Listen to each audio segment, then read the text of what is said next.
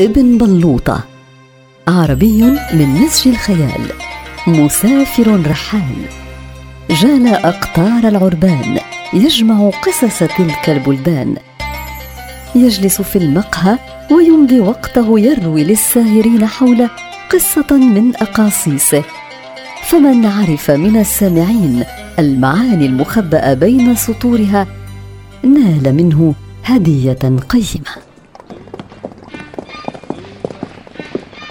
منصور منصور هل علمت بأن مفيدا وأخاه نبهان قد تشاجرا شجارا مرا اليوم؟ ما لنا في تلك المتاعب يا امرأة؟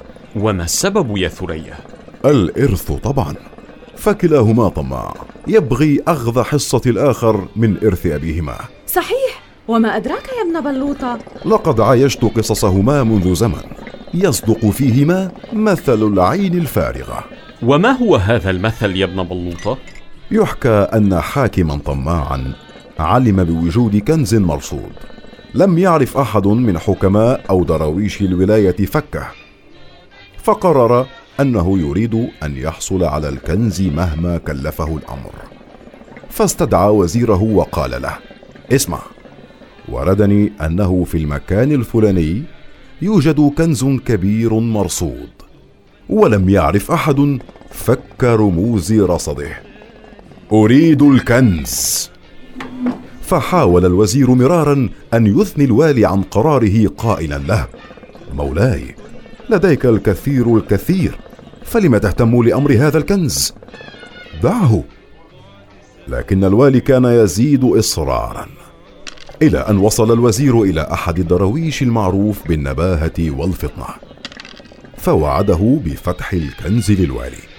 أدخل الوزير الدرويش أمام الوالي وأخبره بما وعد. فانفرجت أسارير الوالي وهلل للكنز الآتي.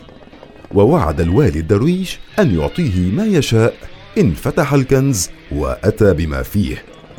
وفي الصباح انطلق الجميع إلى المكان المنشود فكان للوالي ما أراد. وحين عادوا إلى القصر سأل الوالي الدرويش ماذا تريد مني أيها الدرويش لقاء ما فعلت؟